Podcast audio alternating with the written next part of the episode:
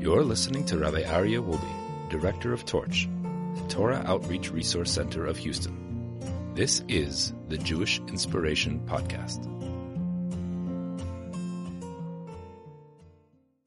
Welcome back to the Mussar Masterclass. It's awesome to have all of you here in the classroom, and it's awesome to have all of you online, and to all of our listeners on the podcast. Welcome to the Mussar Masterclass. Good evening, everyone. So I apologize for last week. I wasn't here, but I had my brother who is more than worthy of filling in my place. He is an exceptional teacher. He's an exceptional master, scholar, an author, and just really, really fabulous and a great privilege and honor that he agreed to cover my class last week. But I feel like I missed out because I missed all y'all. I missed being here. I missed teaching this class. I missed this platform of being able to share the incredible words of Torah that I had prepared. So what I'm going to do is I'm going to give you the little bite. I, if you were here last week in the Tuesday class and in the Friday class, I shared this, but this will lead right into tonight's topic. We know there is a special mitzvah in the Torah to believe in God. Anochi Hashem Elokecha, the first of the Ten Commandments, is that I am Hashem your God. This is something that we need to ingrain into our consciousness and our subconsciousness every single day to recognize and live with that clarity that God is right in front of us.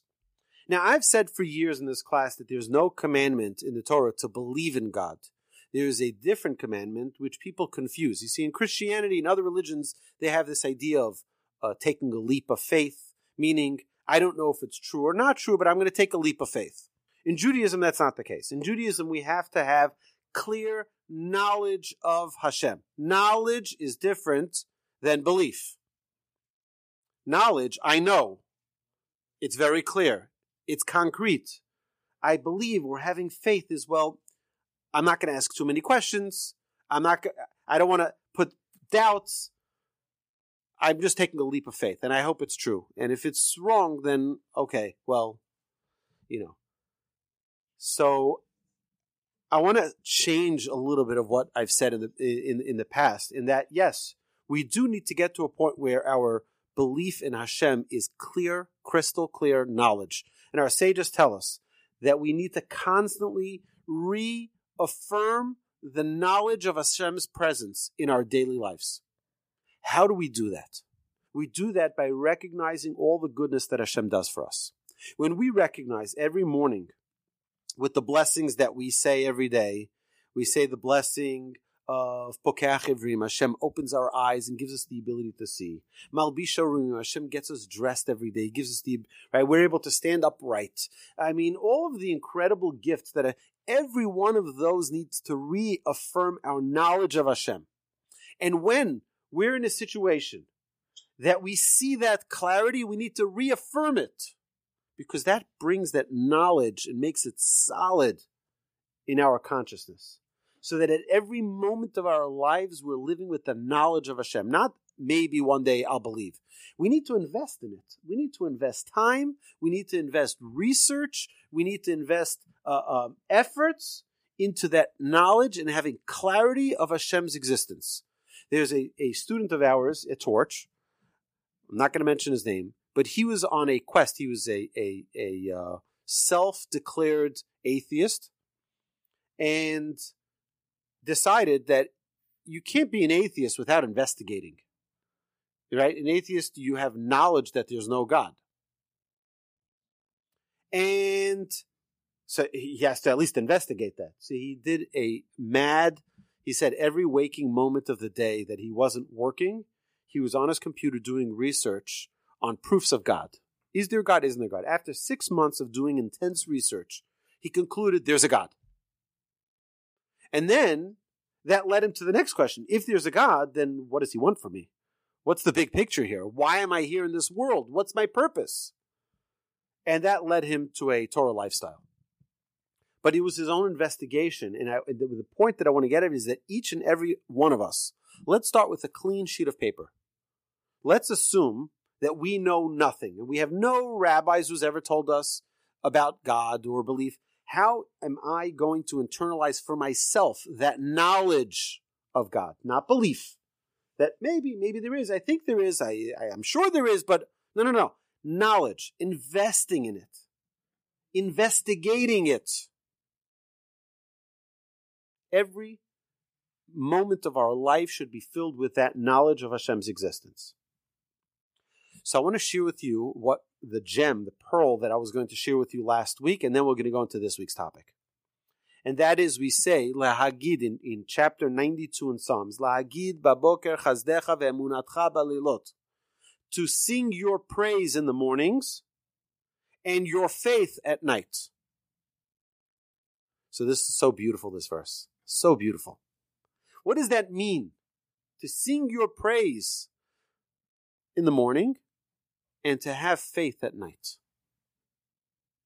So it's, it's, it's magnificent. Listen to this beautiful idea. Morning means clarity. Morning means clarity. It's daytime. It's light. We can see things. It's clarity. Nighttime is confusion. Nighttime is when we don't have clarity. Our sages tell us the way our life needs to be is that when we have clarity, when we see the hand of Hashem, we need to sing His praise and sing His praise and sing His praise. Because there will come a time where we're going to have confusion. We're going to have time where it's going to be difficult, where it's not going to be so obvious that Hashem is right there. So during the daytimes when we put that rainy day fund, we put money, we put not money, but we put our our knowledge of Hashem into a fund. You put it, pack it in, pack it in. Thank you, Hashem. Thank you, Hashem. Thank you, Hashem. I'm, i got those bracelets. Don't worry. I'm going to be sending them out right away. Right?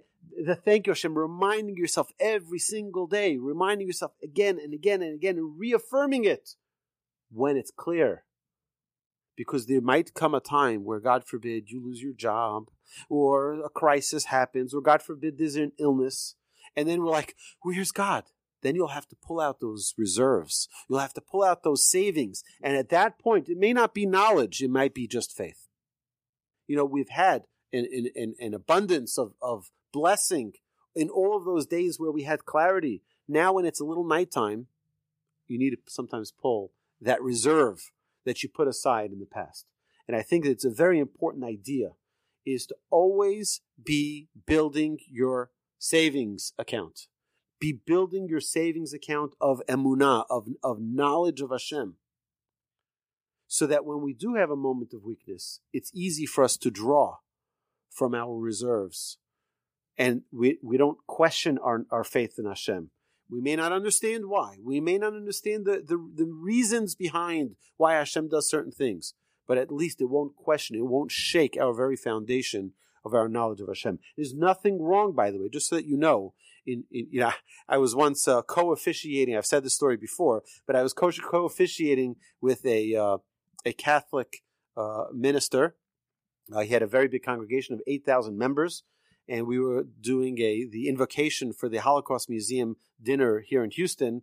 Uh, so they wanted a rabbi and they wanted a, a priest, and uh, it's the beginning of a joke, you know, as the rabbi and a priest. The, you know, walk into a bar, right? So, so no, so we, we, we so we, before we before we did this officiation because there were like 1200 people there it's a very uh, you know high profile event and so they wanted us to meet in advance and to coordinate exactly what i was going to say what he was going to say we're going to prepare all our remarks you know in that invocation so we decided we're going to stay away from all reference to the name of our god we're just going to say god is very very innocuous and very not you know neutral but we got into a conversation. We were meeting at Starbucks and we were schmoozing and, you know, what do you do? So I told him, you know, we, I run an organization called Torch and we do Jewish education.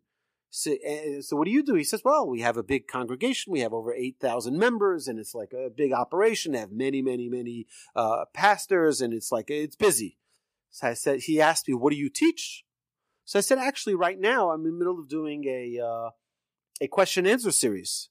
I told him we teach in all these different congregations around town. We do question answers. So I, I, forgot for a moment who I was speaking to. So I said, you know, do you ever do a question answer series? And he stops and he looks at me. He says, you forgot my religion. He says, in my religion, there are no questions. right? You, you take it as a leap of faith. This is the way it is. I said, wow, in Judaism, we wouldn't survive a day like that, right? In Judaism, we, oh, we're always about questions. You open up a page of Talmud and there are hundreds of questions. On every line is another question. Why? Because we're investigating for truth. We want to know, is this authentic? If it is authentic, prove it. Show me the, the proof of it. I want to see the verse in, you know, page number, everything. I want to see exactly in detail your source because there's nothing that's told. And one of the important things that we talk about here in every single one of our classes that there's not an extra letter, not an extra word, not an extra verse in the Torah. There's not either an extra person. We're all about questions. So I want you to know something. If you have a question about your faith, if you have a question about belief in God, don't hold it to yourself. Ask.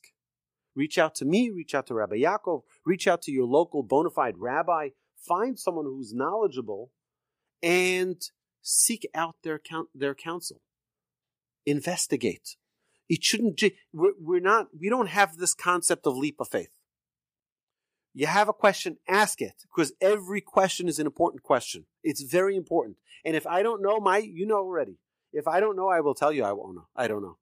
Right? That's my, that's our agreement. We have an agreement here right? You ask a question. If I don't know, I'll tell you I don't know. Okay. So emuna, our knowledge of Hashem is the source of every single trait. When we talk about mida development, character development, what we need to have as the backbone is emuna, is knowledge of Hashem. Because what's the purpose? As the introduction that we said all the way in the beginning seven weeks ago, the purpose of our existence on this planet Earth is to emulate God. In what way? In every way. We are here to emulate God. So when Hashem has a characteristic, we want that characteristic. We need to understand. But it's that that's not the only aspect of emunah. Emunah means faith in Hashem, knowledge of Hashem. We have to see that when we talk about this trait of generosity, of nidivut, which is generosity, which is our trait tonight, and it's very interesting, it coincides with this week's Torah portion so beautifully. This was not pre-planned. I was just I'm going through the traits of the the list that we gave out at the beginning of this course. And this is the trait that falls in this week. We talk about generosity. This week's Torah portion talks all about generosity. It's the most re- remarkable thing. Which is, by the way, a very good sign. Our sages tell us that when you study two things and they coincide at the same time, it's a very big sign from heaven that God loves what you're learning. And here we read the Torah portion, it talks about generosity, and we come to the Mussar Masterclass, and we're talking about generosity. So, what is this trait of generosity? Okay, so we have to establish the following the premise. There are two types of people in this world there are givers and there are takers. In this world, there are givers and there are takers. Nobody wants to be in a relationship with a taker. Everybody wants to be in a relationship with a giver. Right? The nature of a uh, uh my child, my daughter, it's the most amazing thing. She's a nurturer. She wants to give and give and give, and her dolls can't get enough of her. And she's busy all day with her dolls, you know, telling them stories and and and reading them. You know, she she imagines in her mind that she is her teacher, and she does her teaching to her students. So what her teacher does, she does. And because her teacher reads mitzvah notes and they ask the children, you know, when they do a mitzvah at home, their parents should write them a mitzvah note. That's my chore every morning when I'm packing my daughter's lunch bag is to write her a mitzvah note. And uh, it's really delightful to see what she has on her mind and what she thinks is the mitzvahs she did the day before or that morning. Uh, it really is, is exceptional. But this today, I was walking by and I saw my daughter sitting on the floor playing with her dolls, and she's reading the doll's mitzvah notes out loud. She's like has this imaginary mitzvah note, but she, it's all about being a nurturer. That's that's that's the nature. The nature of mothers are to be nurturers, are to be givers. The nature of every person is different. Some people are more giving and some people are less giving. The, it, what's interesting is that people have a very, very weird relationship with money. You know, if someone knocked on your door and said, please, and, and if the person looked like they were uh, a reasonable person, not someone who might be dangerous, or but someone knocks on your door and says, you know, I'm hungry. I'm hungry. Do you have something I can eat? Is there anybody here who wouldn't say, please come inside? I'll give you something to eat. Well, hopefully, again, if you know they're safe, a person comes, I'll tell you, I've had many people over the years knock on my door for charity. And I always invite them in. I always sit down with them. I'll always schmooze with them, talk to them, hear what their challenges are, hear what's going on in their life. And then whenever I can give them financially, I'll give them financially. I remember there was a group of guys who knocked on my door. Uh, they were they were Russians uh, collecting. This one was collecting for a Russian a synagogue in Moscow, and this one was collecting for a yeshiva in Moscow, and this one was collecting for a kollel uh, in in Moscow. They they a whole group, and they were traveling around the United States collecting for their respective institutions. So I remember it was like I think it was a Sunday night or a Monday night. They came in. I think I mentioned this story previously, and uh, here on this Mussar Masterclass, you know, they're standing by the door. I called them. I said, "Come inside." And then I realized something didn't didn't seem right. I'm like, when was the last time you guys ate? And they couldn't remember the last time they ate. I said, come inside. I said, come, come into the kitchen. And I, I, I took whatever we had in our refrigerator, put it on the table, and these guys devoured it. They were so hungry. I felt terrible, but I was so happy that I was able to feed them. But I, I once heard a lecture from a rabbi. He says it's the most amazing thing. If someone knocks on your door and asks you for food, You'll give them whatever food you have. You'll give them, you know, here, take a yogurt and take it. Here's a salami for the way, and here's a this, you know, just like enjoy, right? But if someone asked us for money of the equal or less value, we may have a difficult time giving them that in money. God forbid, not, not they're not going to spend it on, on, on bad things, right? They'll spend it on, on food. But still, we, we have some, some difficulty with getting, getting a, a separation with with uh, with money. So there's two ways of giving. There's two ways of giving. I'm assume, assuming that we're all givers and not takers. We're all givers. We give to our synagogues and we give to our institutions and we give to to our, our JCCs and our federations and of course of course the torch, right? So I'm assuming that we're all givers. Do you want a giver giving to your institution for your cause that's going to give out of like, okay, here, here you go. Just just take it. Just take it. Go. Or someone who gives graciously, someone who gives happily, someone who wants to give, who's excited to give. So it's not only in the fact that you're giving, it's the way in which you're giving. So when we talk about generosity, it's not about the dollars you're giving. I remember a student of mine once told me, he says, Rabbi, when people knock on my door, I just take how much money I'm willing to give them, the $20. I open up the door, I throw it out the door, and close the door. I'm not kidding. The guy told me this is the way he did it. I said, Why do you do that? See, he said, Oh, it's very simple. He says, These guys are coming and they're traveling around. They don't have time to sit and schmooze with me. I'm only giving them 10 bucks or 20 bucks anyway. So why waste their time? Take your 20 bucks and go. I said, Yeah, but that's not human. There's a human element of it, which is not only the dollars and cents. There's a part which is the smile that you give. There's a part which is the love that you display, which is far greater and does so much more to heal someone's situation, to, to, to make someone feel loved is part of being generous. Being generous is not about the dollars and cents. It's about the heart that goes with it. So there's an amazing thing. Everybody knows about tithing. Now, people think Christians brought this to the world. It's not true, okay? It's not true. This is, right, you pass the plate around. No, no, no, no. It's all started in Judaism. Let me tell you the verse in the Torah. It says, Aser ta aser. Tithe, you shall tithe. That means anyone who earns $10, you give $1 to charity. You give $1. That's, now, I'm going to tell you an amazing story. I'll show it to you in the Talmud. Magnificent story.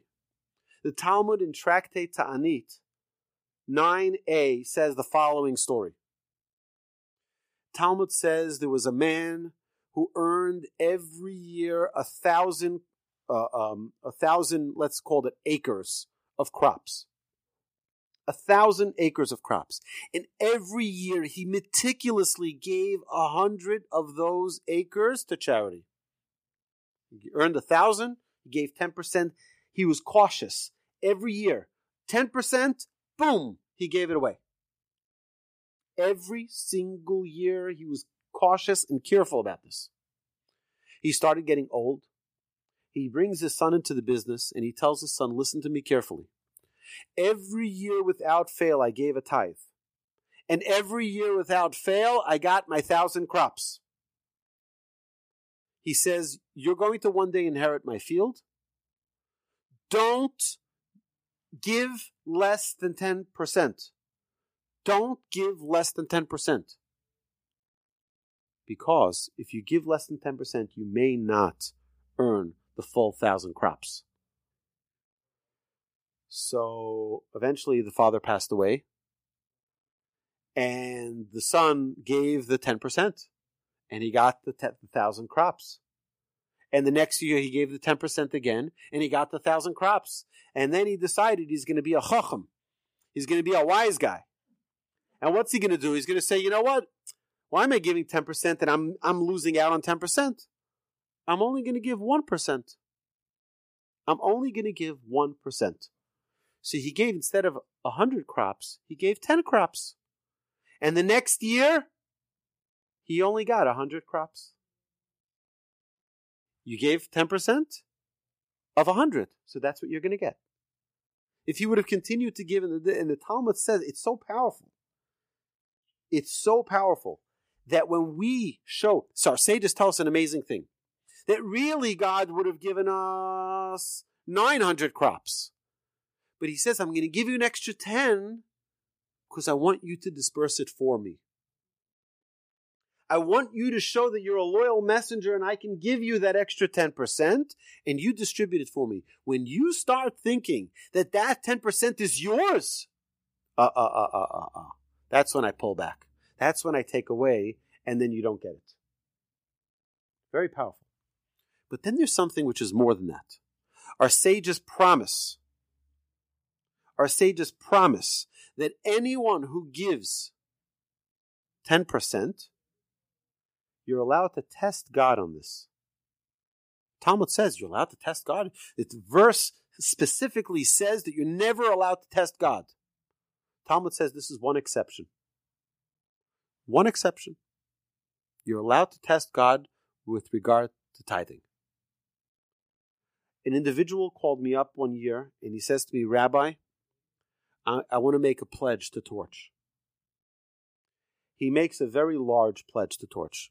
And he said, I want you to know this is well beyond my means. This is well beyond what I can do as a tithe, but I'm going to do it because I want God to give me 90% more. Meaning, I'm going to give you, and I know people who do this. I know a guy who he decides how much money he wants to make that year, and that's how much he gives a tithe. Meaning, he says, I want to make a million dollars this year. See, he commits to a hundred thousand dollars of charity, and then God has to give him the, the millions so that he can be able to give that tithe for that amount.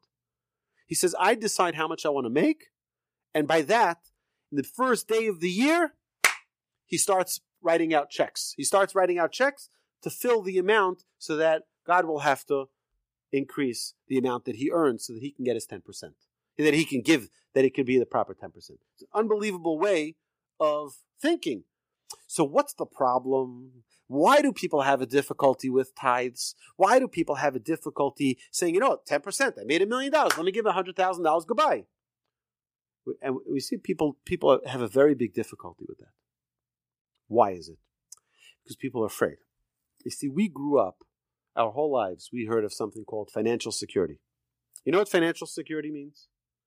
You know what financial security means? Financial security means I don't trust Hashem. I have to trust myself and my own bank account, and I don't want to rely on Hashem because Hashem doesn't know what He's doing, because Hashem can't figure it out, because Hashem can't pay my surprise medical bills. What's going to be? Right? I want to be self sufficient. So what that causes, and this is a big problem, is that causes in our mind eventually is that we feel that if I give, I may not have that financial security. And I don't want to be in the hands of Hashem. I don't want to rely on Hashem for that 10% that I just, quote, lost and gave away to charity, and He's going to replenish my 10%. I don't know. I don't want to be in Hashem's hands. I have financial security. I want to be in my own hands. Very dangerous. I, I think Hashem's hands are much more capable than our own. But there's something which is called maaser, which is the tithe, and then there's something called charity. Charity is what we give above the 10%. When we give above that. I want to tell you an amazing story. I've said this story before, and I have the book. I have the book of this individual here in, our magnificent torch library. Where is it? I don't know where the book is. The book is someplace here in our in our library. But there's an individual who came to my house, and it's an amazing story. He came to our house, and he says, uh, uh, someone called me and said, This rabbi's coming to town. Can he stay by you for Shabbos? I said, Sure. He comes before Shabbos, and he looked like a typical rabbi who goes, you know, from city to city collecting money, you know, for his, uh, his, institution in Israel. I see, you know, we have many people like that coming coming in, in, in our communities. So I didn't I didn't approach this topic at all throughout the entire Shabbos. I didn't, you know, we just had a great time together schmoozing. I was telling him about what we do at Torch, and he was getting very excited. He came to our Shabbos morning class, our prayer class. And then after Shabbos, after we made Havdalah, I, I called him into my office and I pulled out my checkbook with my pen and I said, I said, tell me for what's the institution that you're collecting for? See, he looks at me. Ah, he says, I'm not collecting for anybody. I said, "Oh, I'm so sorry. Like, what did you come here for?" Like, I thought he was. To me, it, it seemed like he was for sure coming to collect charity. That's why he's here.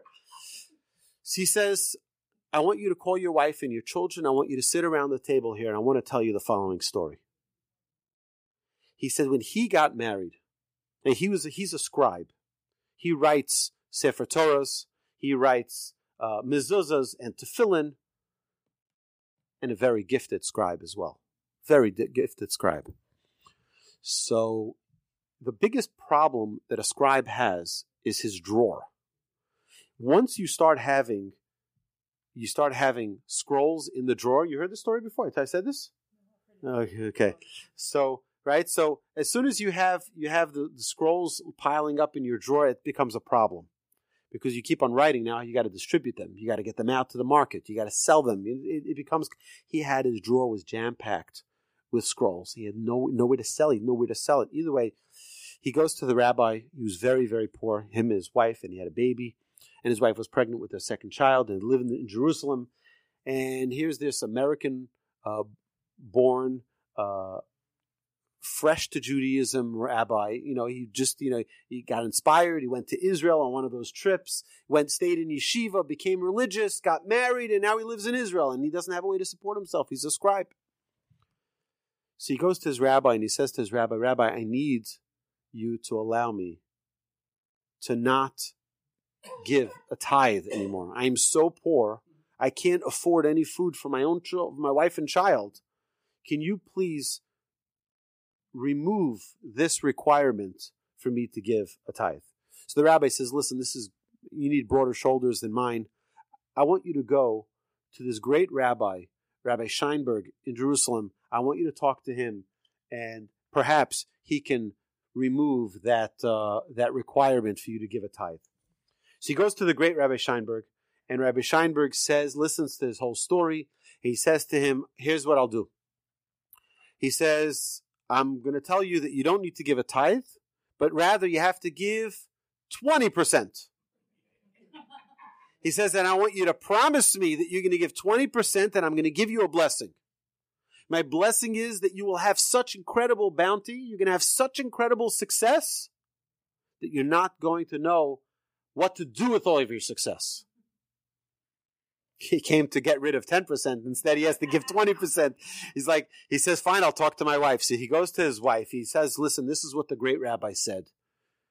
what do I do? So the wife says, Are you crazy? She says, We don't, 10% of nothing and 20% of nothing is still nothing. So what does it make a difference? The rabbi said you'll get a blessing. Let's commit to 20%. She says, she says, they stood there and they said, we're accepting upon ourselves to give 20% of every penny we earn.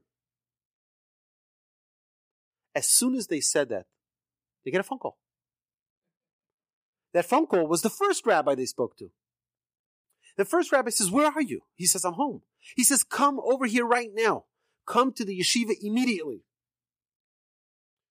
He goes to the yeshiva, and the rabbi is standing there with another student from the years earlier, who he had no idea who he, who he was. He didn't know who this individual was. The rabbi says, Here, Yaakov, meet Moshe, Moshe, meet Yaakov. You guys should do business together. He says, uh, What do you do? He says, I have a Judaica store in New York. He says, What do you do? He says, I'm a scribe.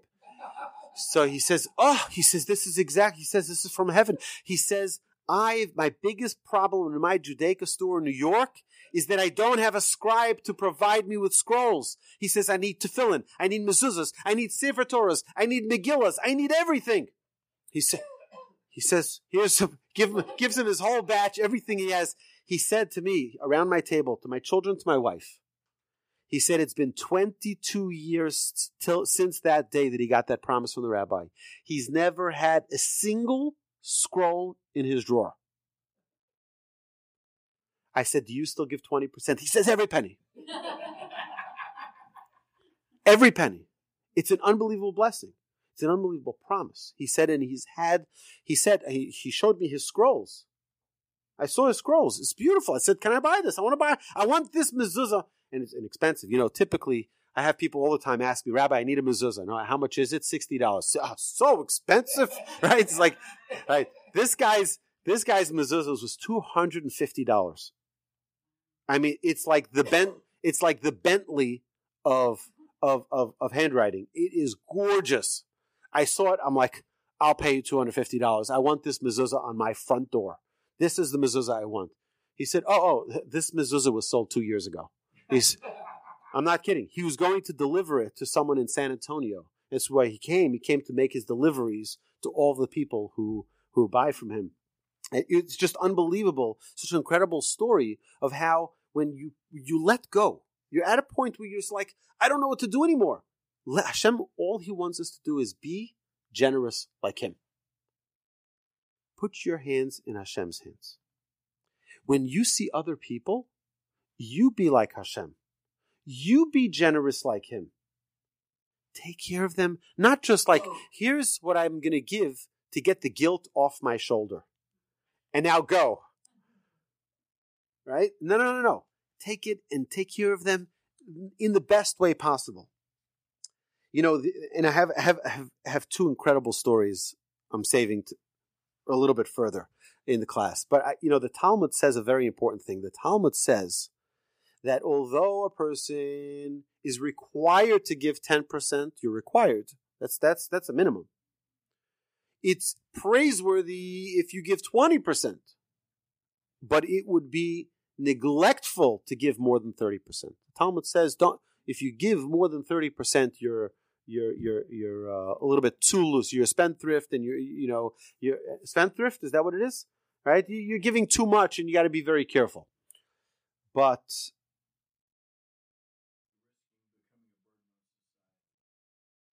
Correct, correct.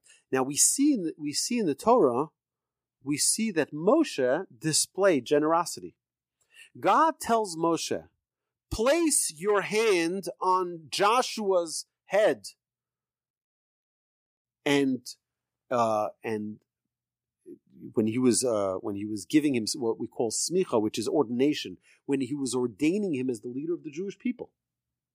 So he was going to place. God says, place your hand on the head of Joshua. And what did Moshe do? Moshe placed both his hands. Sages tell us this is an indication of Moshe's generosity. All he had to do was place one hand, like God commanded him. No, he gave more than he was required to. He went beyond. it's an amazing thing. You know that we learn, our sages tell us that you learn generosity from the chicken, the rooster.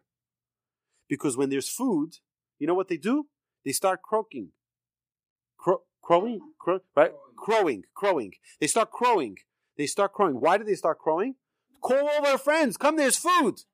Not just for me. Hide it just for me. No, no, no. You ever see the birds when they find a good find in the street? They find some roadkill, right?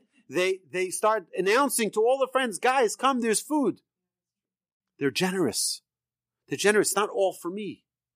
Not all for me. And the more generous, I want to share with you my own story, my own personal embarrassing story. So when I was in yeshiva, I was 15 years old, and I started a Mussar Vaad. A Mussar Vaad is a small group of guys who want to grow, who want to, you know, and we, we got together every week, and each one of us took a week to discuss a certain topic. So my topic was generosity. I was far from generous. And I, I talked about it. I brought the sources of our uh, rabbis, and I talked about it in front of the. And I'm sitting there saying to myself in the back of my head, I am the biggest hypocrite because here I am talking about g- generosity. Here I'm talking about being a giver, and I'm the furthest from being a giver. In what way? In what way? So I, when I when I was at that age, when I was 15 years old, I didn't live at home. I lived in in Jerusalem. I told my parents, uh, "Hasta la vista," and I said, "I want to be next to my grandfather. I have no idea how many years my grandfather is still going to be alive. I want to be as close to him as possible." and I want to live in his house, and I want to learn in the yeshiva close to his house, and and be immersed in a, in, a, in an environment there. So, my parents would send me every while, every once in a while, they would send me treats from from from America.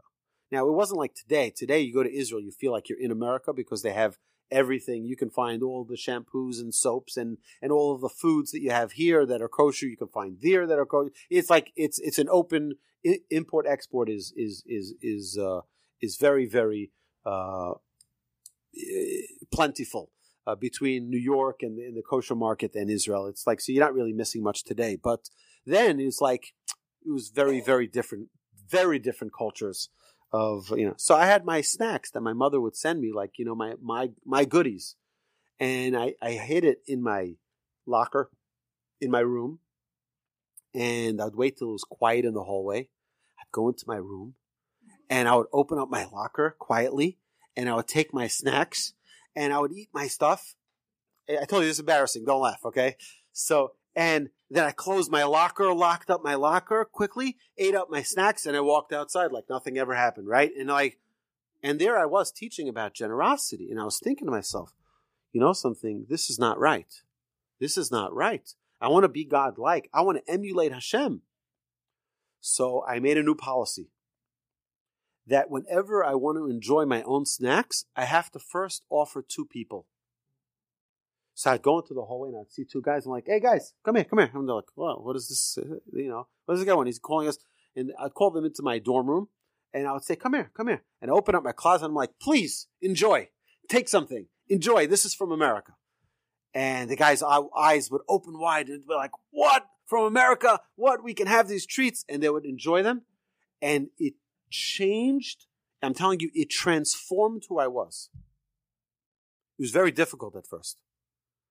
But at some point, it changed my very essence to the point where I couldn't take anything without offering someone else first. It became it became such an ingrained trait.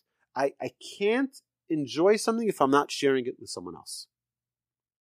And I see today as a parent how much of a blessing that was that I had that experience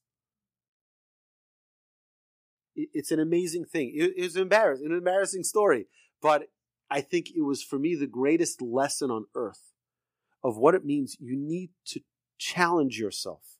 You need to put yourself, and if it's difficult for you, try it with something small. So this individual I was telling you before made this very large contribution to Torch, and he said he doesn't know where he's going to make the money to cover it, but he's doing it because he knows the organization needs it and he's going to give this donation.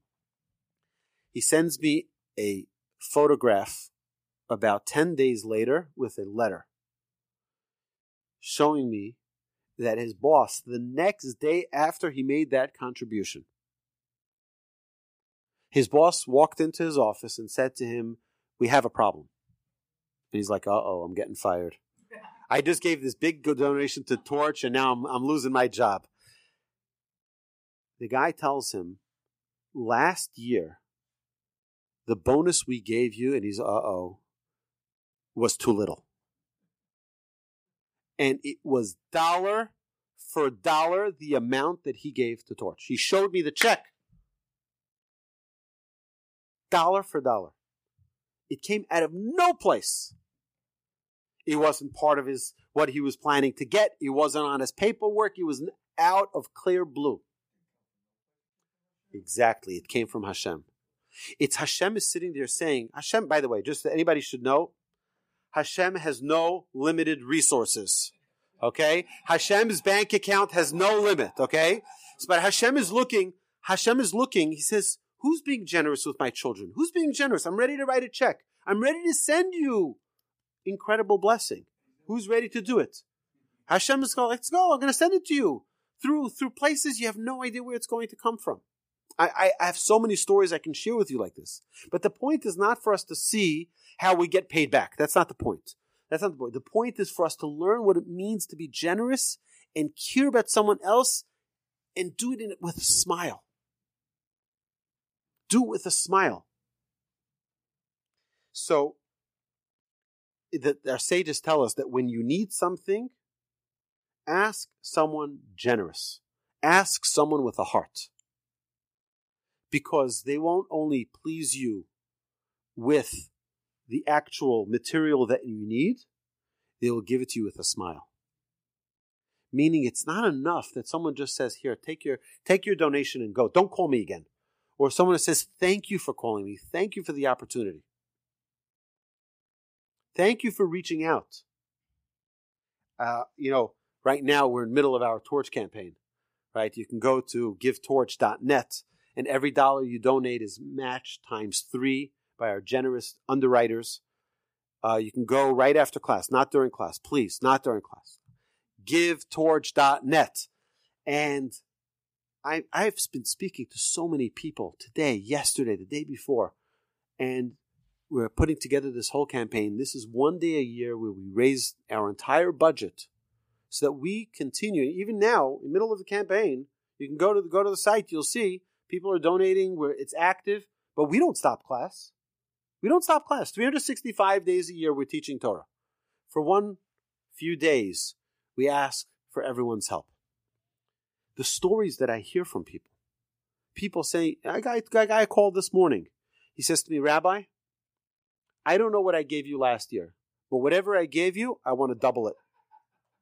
I'm doubling it. He says, whatever it was. He says, I want to double it. I said to him, if you don't mind me asking, why? He says, because you're doubling your efforts. Why shouldn't I double mine?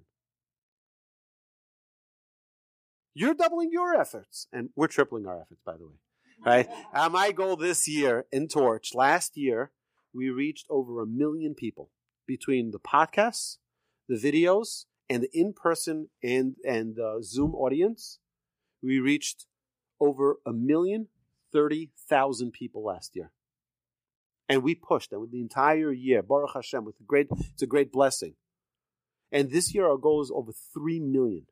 Our goal is over three million and we're pushing hard. We're using every avenue possible, every resource possible to produce more, to reach more, to engage more, to market more, so that we can reach more Jews and liven up their lives with Judaism, to, in, to, infuse their lives with spirituality and holiness.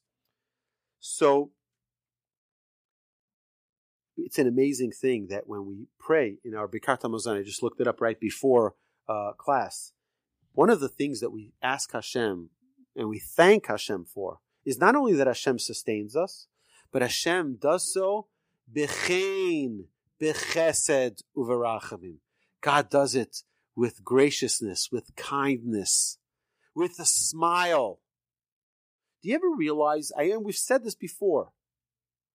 Walk into the supermarket and you'll feel the love of Hashem.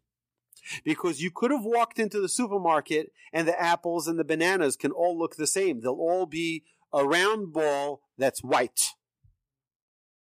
No, instead they all have different textures. They all have different shapes. They all have different flavors. They all have different distinct smells. It's an unbelievable. It's God is every time you walk in, stop a second. Don't just look right away. Oh, I got to get my list done, right? I got to got to shop my list. No, no, no. Stop a second.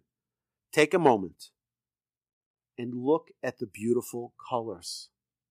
Look at the beautiful colors. Take a deep smell. Say, Hashem, I love you. I love you. It's not, it's not just that Hashem gives us. He's so generous with us. He gives it to us in the nicest way possible. So that it not just be, here's your food, take it, go. No. It's with a kindness. It's with a generosity.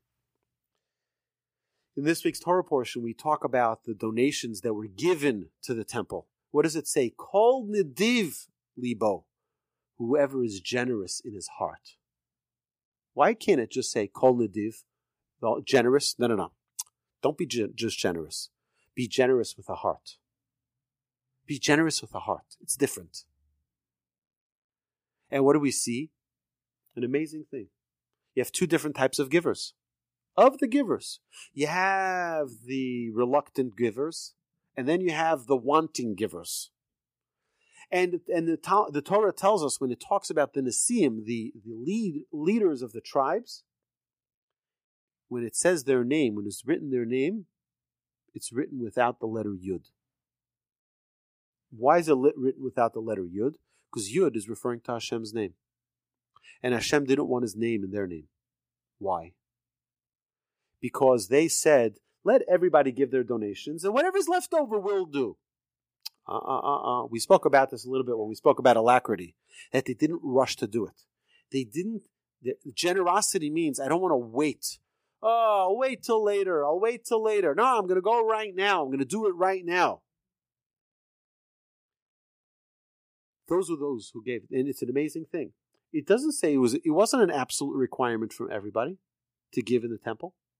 No, no, no. God doesn't want you to give a guilt offering. He wants you to give a desirable offering, meaning something that you want to do. You want to be part of it. You want to be included in it. And it's an amazing thing. The promise comes in this week's Torah portion as well. You know what a palindrome is, right? A palindrome is a word like race car. You can read it both ways. Right? Dad is a palindrome. You can read it both ways.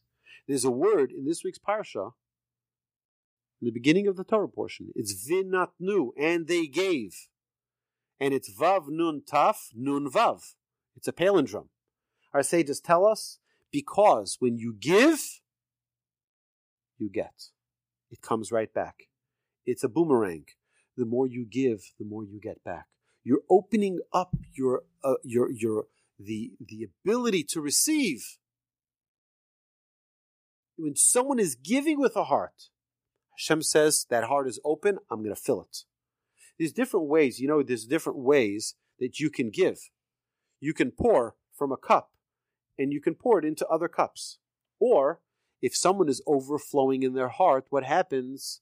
What happens is God replenishes constantly and that overflows. God says, I want to be part of that.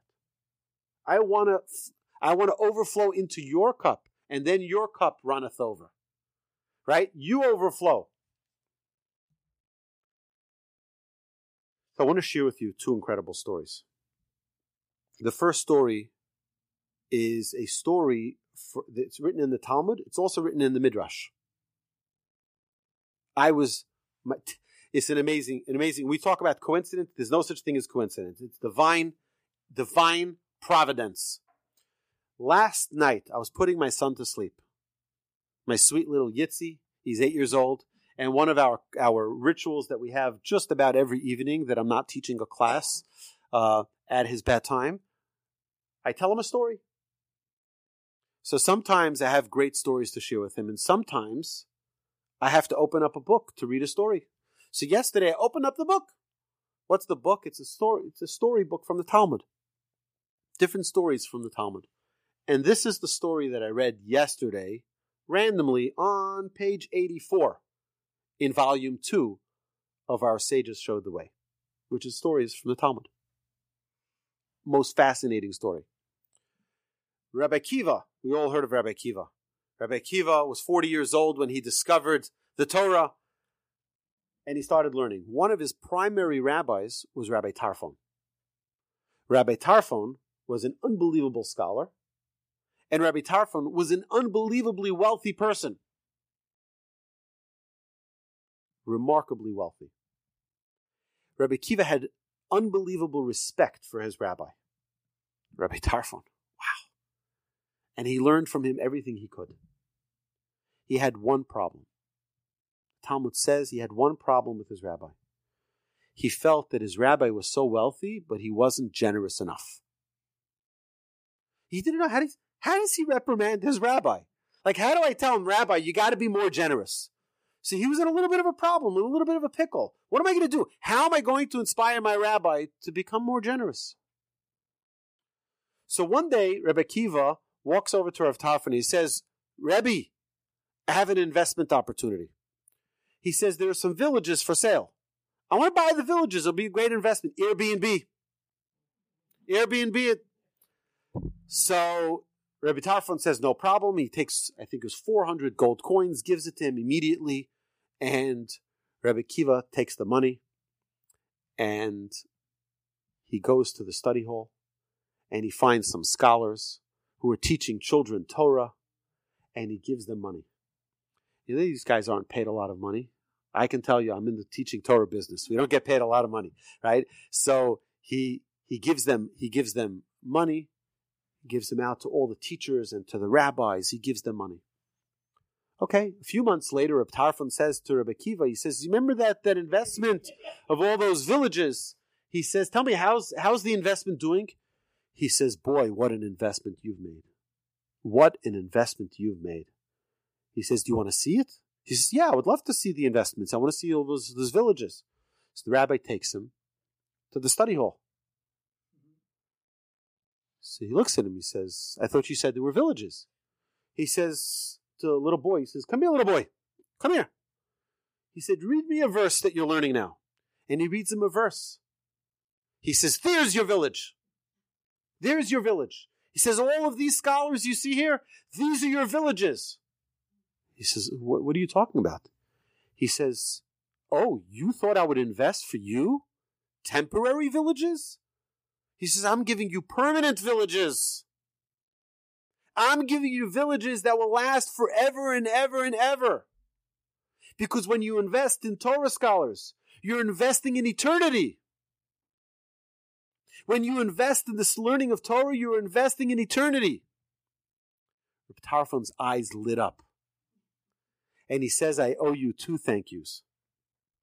He says, the first thank you is that you reprimanded me so beautifully. He says, and the second is you taught me what it means to be generous. And from that day on, Reb Tarfon gave, enor- gave enormous sums of money to Reb Akiva to distribute to the scholars. He realized what is true investment. See, we all want an ROI. That's the bottom line. Return on investment. What's my return on in my investment? You know the greatest return on investment possible? The greatest, our sages tell us, the highest level of investment is investment in Torah. When one invests in Torah, it's the, now I want to tell you something. T- you want to know the highest investment in Torah? if I may say so myself, it's an investment in Torch. And I'll tell you why. Last year, we said we reached over a million people. That means every dollar that was donated to Torch helped us reach two people. Find me one. Do you know? Do you know the, the, how much money people spent last night? How much the company spent on advertisements in the in the Super Bowl? $6.5 million on a 30 second ad. I guarantee you will reach more people with less money at Torch. With, with, with, with greater impact. With greater impact. The highest return on investment available on planet Earth is right here in front of you. I'm, I'm not saying this sarcastically. I'm not saying it in a in a in a joking way. I'm saying it. I'm honest with you. And each and every person who has donated to Torch is a partner in helping us reach the hopefully 3 million people that we're going to reach this year. You see, one thing that I can tell you is that at Torch, we're investing 185% of our energies, maybe 200%. Right? We are all in all day, every day to teach Torah and to reach the masses. And the fact that we have people here on this call right now from all over the world, people here in this room will come in from far and wide. For what? To study Torah. Why? And it's an and we we are a non-denominational non-denominational resource open to every single person who's interested in learning. We don't charge. There's no fee at the front door. If everyone come, take what you'd like. We're here to share your Torah with you. I want to leave off with one more incredible story. It's the story of Yasala, the holy miser. A guy comes into a, a, a, a, town in Europe, and outside the town is the is the uh, cemetery, right at the edge of the, of the town, and right outside the cemetery is he sees there's a grave outside the cemetery, and it says on it, "Here lies Yasala, the holy miser." Here lies Yasala, the holy miser. Doesn't understand what's going on. He goes into the town and he asks, What's going on here? Nobody knows. I, I, I, don't know. They go to the rabbi. The rabbi says, Let me tell you the story of Yasala, the holy miser. He said Yasala was such a wealthy man. He had unbelievable resources. The problem was is that nobody, nobody can get to him. Nobody successfully was able to fundraise from this guy. Everybody said, I'm going to try. And what they did was like this. They'd meet Yasala in synagogue, and they say, Yasala, can I meet with you? He says, sure. Come to my house. Be there today at 12 o'clock. The guy would come to, to Yasala's house, knock on his door, 12 o'clock. Yasala would open him in. Hey, how are you? What's going on? Bring him inside, and he would give him something to eat and give him something to drink, and he would, you know, talk to him. Tell me about your life. Tell me about your family. Tell me about what, what, what. How can I help you? He'd say, you know, uh, you know, I have some some uh, medical issues. I need your assistance. The medical issues. Okay, what what are your medical issues? He would talk to him. What, how you how much money do you need? He said, these, these are my you know because of my limitations, I can't work a, a job, and I have four children, and I need money. Says, how much money do you need? Let's say I need uh, a thousand uh, ruble, whatever it was, a hundred ruble. He's a hundred ruble every week, every every week, and suddenly he would turn into a rage, a rage and you think that I'm going to give you this money? Get out of my house immediately. You throw him out the door, slam the door shut. Don't ever come back here again. And then the next day, you know, people would would would uh, would say, "No, how did it go? Terrible, terrible." Says because you didn't know how to sell your story. I know how to sell my story. He says, "Okay, I'm telling you, it's not worth it. Don't mess with Yasala, the holy miser. Don't mess with him." And the guy would meet him in the synagogue again. He'd say, "Come to my house. Come to my house at three o'clock." He'd come to come to his house, and Yasala would do the exact same thing. The exact same eh, eh, situation. Every person who came, he would ask him, Where do you live? I live here. How much money do you need? You tell him how much money he needs, and then he'd throw him out, out the door. Don't ever come back here again. Don't even think of coming back here again. You think I'm going to give you that kind of money? And this kept on happening with every single person. Came one day, and Yasala, the holy miser, Yasala the miser. Was on his deathbed. And the rabbis from the town knew how wealthy he was. And they said, they came to his bedside and they said, Yasala the miser, you better give us money for your own burial or we're not going to bury you. We're not going to bury you. We have expenses. You've got to pay for this. He says, I'm not giving you money, right? I don't have money to give you. And they're like, this is crazy. This is ridiculous. Oh, we're warning you. If you don't give us money, we're not going to bury you. And he's, no, he's, he's refusing to give them money for his own burial. They're like, this guy's unbelievable, such a miser. He doesn't give money for his own burial. I mean, he's going to be a nuisance to the community. We're not going to bury you. I'm telling you, we're not going to bury you.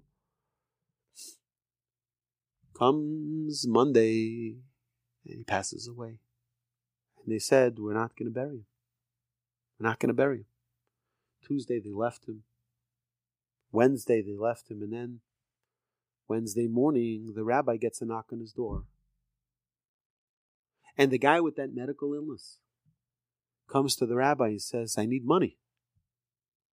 He says, Well, this is something new? He says, No, no, but uh, for years on Wednesday mornings, I would get an envelope under my door with uh, the money I needed to live for the week.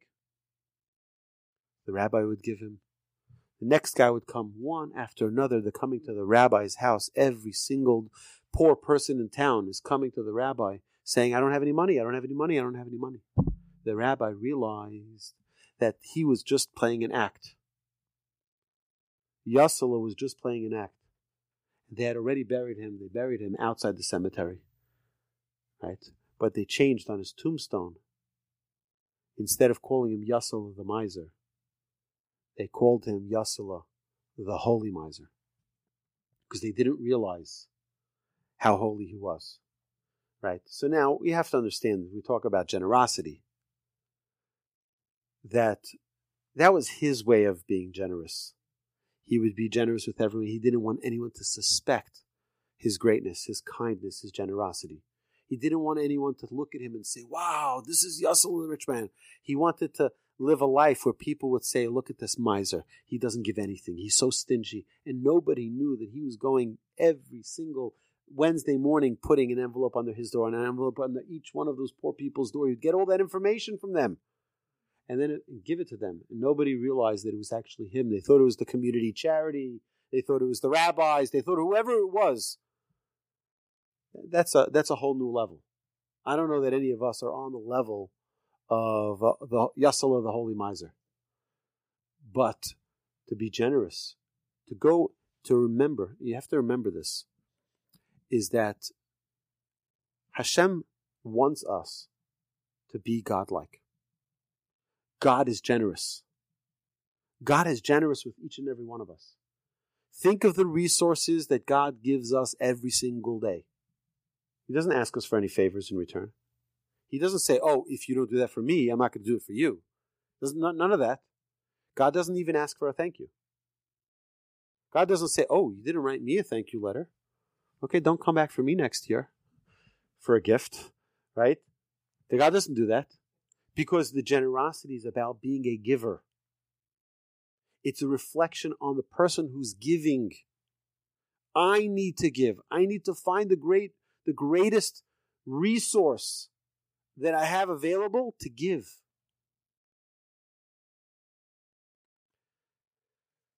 So it doesn't only apply, by the way, with money. It doesn't only apply with money. It also means giving in to others. The Chofetz Chaim writes about the importance of being a vatran, to be to, to be someone who gives in. To be generous doesn't only mean that I'm willing to give money. Being generous with, but also being fair and honest. Being fair and honest in how we do business. And I remember I was once talking to a friend of mine, and he said to me, I have two types of people I do business with.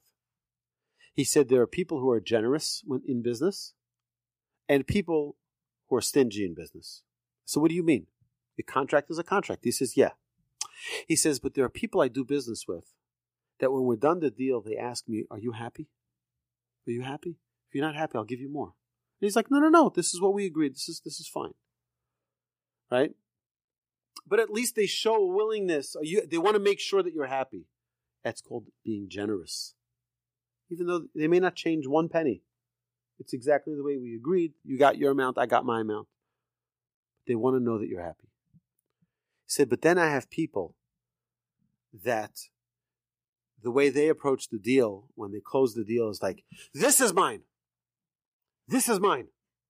That's for you. That's for you. That's your, that's yours. Right? And, and it, the the regard is not about what are you happy. Did you get what you think you you deserved? Is everything with it with a good eye, with a with a with a pleasantness? It's rather this is mine.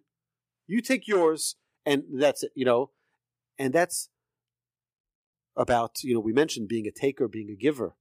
It's just the way you're getting the same amount, but it's is it with a kindness? Is it with a with a generosity? Generosity is in the quality of how you give, not in the quantity of how you give, in the quality. It's the love that goes with it. It also has to do with the quantity, but the way in which it's done is the most important part. But then there's another part of generosity. Is am I cautious about other people like I am for myself? Am I cautious about someone else's honor like I am for myself? Am I cautious for someone else's money like I am for myself? Oh, if it's someone else's, it's not a problem. I have no problem wasting it. But if it's mine, I don't want to waste anything. Right? That's also part of being generous, to be careful and be cautious. So, this is a very important trait. And it's a trait that we need to constantly strengthen ourselves to ensure that we're being generous. Almost, you know, I, will tell you, we have, I, Baruch Hashem. If I look today, I'll look up my status tonight uh, on my on my phone on, on the different uh, different apps, and I'm sure I'll have probably two, three, or four different organizations that are soliciting for different campaigns that they're running. And I my my policy is I give to everyone. I want to give to everyone because I I want to be a person who's always on the giving end of things. I, I don't like asking. I never like asking. Even though I asked tonight and I said give torch.net maybe five or six times already, right? I don't like asking. I want to be a giver. I really want to be a giver. Now seven times, yeah. Give torch.net. That's right. But uh, but but the idea is we want to be on the giving. I want to be on the giving end. I know that many times, and it's uncomfortable. I'm on the I'm on the receiving end. I don't want to be on the receiving. I want to be on the giving end, and that's why we ensure that in Torch 300, oh, you're, you're amazing. Thank you so much. That 365 days a year we're giving and giving and giving and giving and giving. And this is just, the campaign is not so that we make money. The campaign is that we can continue to give. So I implore upon each and every one of you, take the opportunity, give torch.net. Please be generous so that we can continue to do what we do every single day of the year. And this this time next year, I'll come back again and I'll ask again so that we not reach 3 million, so that we reach 10 million, God willing. Because our goal is from Houston, Texas, right over here, from this, this torch center, that we reach the entire world. That every single Jew feels proud to be a Jew. That every single Jew says, yes, I'm, I'm, I'm a torch Jew. I'm, I'm on fire. I'm proud. I'm, I'm, I'm, igni- I'm, on, I'm lit. That's the goal. So, my dear friends, if there's any questions, please, you can unmute your microphones to our viewers, to our listeners on the podcast. Thank you so much. I'll be turning off the recording now. Any questions that you have, you are welcome to unmute yourselves and ask anything about this topic or any other topic. If I know the answer, I promise you I'll do my best to answer.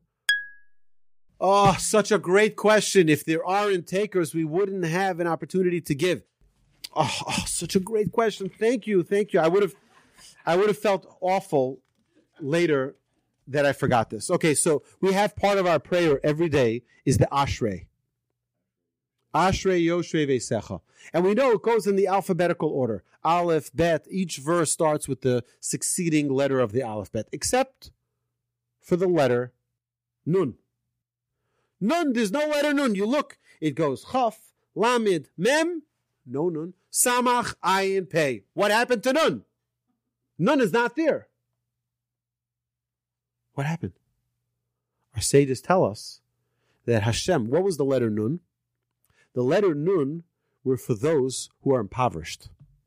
Noflim, those who are impoverished, those who are poor. Before God created those who are poor, He created those who are going to support them. He created the Somech, the Samach. He created the Somech. Somech Hashem l'chol hanoflim. Noflim are those who are impoverished. Before Hashem creates the poor, He creates the wealthy person who's going to support Him. An amazing thing. There was a group of very wealthy people who met with a rabbi, a very prominent rabbi from Israel, came to visit, Rabbi Aaron Leib Steinman of blessed memory. They came, and these these very wealthy people, millionaires, came into a room with the rabbi, and they said to the rabbi, "We think there are too many yeshivas." Every yeshiva is banging down our door. We need money. We need money. We need money. Enough yeshivas. How many yeshivas can come and ask us for another yeshiva, another yeshiva, another yeshiva? So the rabbi, in his in his brilliance, looks at them and smiles at them. He says, "Perhaps there are too many millionaires." Right? Who wants to give up being a millionaire? No, no, no, no, not me, right? No. He says the only reason you are the millionaires is because there are those yeshivas. You got it all wrong. You think they're taking away from you. No. They're not taking away from you. It's the only reason you have success is because you have them. It's, it's exactly the opposite. You will think, oh, if there weren't so many needy people, if there weren't so many needy people, you wouldn't have what you have. Hashem gives you what you have because there are so many needy people. It's exactly the opposite. And thank you for that fa- fabulous question. Thank you. Because Somech Hashem l'chol hanoflim. Before Hashem creates the needy people, he gives out the resources to the people who are going to support them because Hashem wants to. Because Hashem could have created a world without any poor people. Hashem could have created a world without any needs for institutions to be supported, without any synagogues needing fundraisers. Hashem could have created a world where there wouldn't be any needs. But then what mitzvahs would we have for charity? What opportunities would we have to give? Hashem says, I'm going to make there opportunities so that you can share your resources. That's what I want you to do. Go out there and share your resources. Excellent question. Thank you. Yes. It, the truth is that there's been a, like an explosion in Houston of, of Jewish, you know, vibrancy. And yes, I do agree. It's because of the Torah study. And I'm telling you, yes, this is that that that wellspring that it all comes from. I mean, people don't understand. It's like we don't have a lot of overhead. I mean, our rent is minimal here. Our rent is minimal, and we and when people come here to visit in Houston, you're all welcome to join us here, uh, visit us, come see our operation. It's like you'll think like there are offices and there's staff and there's no no no no. It's like it's an office which is like three feet by three feet and all of Torch operations come out of there. And we have a beautiful classroom here, a beautiful lounge next door. And that's it. It's very simple. It's like all we're here is learning and teaching Torah. That's it. It's no frills. We're just here to teach. It's like such a simple system. It's like I tell people when they join our board of directors at Torch, I tell them, you're going to be bored, like literally bored because we don't have all these committees and more committees and, and we got to keep everyone busy. So we'll make more committees so that the committees can be busy with, with more committees. It's like, no, no, no, no, no, no. We don't have, it's like, we're, we're very simple. We teach Torah and we need to pay our rabbis to teach Torah. That's it. That's it. It's, that simple, right? We don't have, you know, thank God. The reason we have a board is for oversight, so that the rabbis don't don't go crazy and do do things that are not not with. But it's it, the purpose of what we do here is to connect Jews and Judaism. That's it. That's it. It's such a simple thing. We're not a synagogue. We're not a school. We have no membership fees. We want the doors to be open and doors are open. We have people, Baruch Hashem, walking in every day. I had, this is really cute. Um, this is the class that I was preparing ready for the class on generosity. I, so today, um, these three guys walk into this torch center today. It at about one o'clock in the afternoon. And they say, I look at them and look, where are you guys from? They're like, we're from Israel. We're here to sell the books or the teachings of Rabbi Nachman of Breslov. I said, okay, great uh, I said, uh, How can I help you? They said, We're hungry. We don't have any money. We want to eat next door in the restaurant. Can you give us some money for lunch? So I said, Yes. Generosity, right? Yes. I said, I'm going to do better. I'm not going to give you the money. I'm going to call the restaurant and I'm going to tell them that lunch is on me. I called the restaurant. I said, whatever they charge, let me know. I'm going to come in later on the day. I'll bring you my my my uh, card and I'll pay the bill. I, I want these guys, these young tzaddikim, young guys who are doing their great work. I want them to have lunch and I want to have that merit, right? So it's not something typically that I'll do. Oh, sure, go to the restaurant, I'll cover it. But, but I, I felt like I needed to show generosity because many times Hashem sends us those people. Instill this in ourselves all the time. In the introduction to the to the parsha of Ki Tavo, I believe it is, you should honor Hashem with your resources. Honor, right? Yechabed ha'adam mehono lakadosh baruch Hu. A person should honor Hashem with his resources, whatever his resources is. And then he says, and he brings a bunch of verses from King Solomon, from, from Proverbs. He says as follows this introduction of Rabbeinu Bachya to the portion of Ki Tavo in Deuteronomy. He says, just know that whatever you're lacking when you give charity will be reimbursed to you.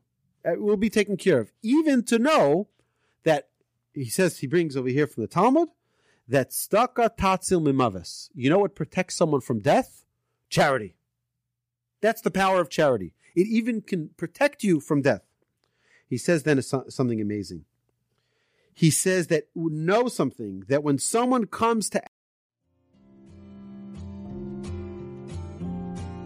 You've been listening to the Jewish Inspiration Podcast, a Torch production.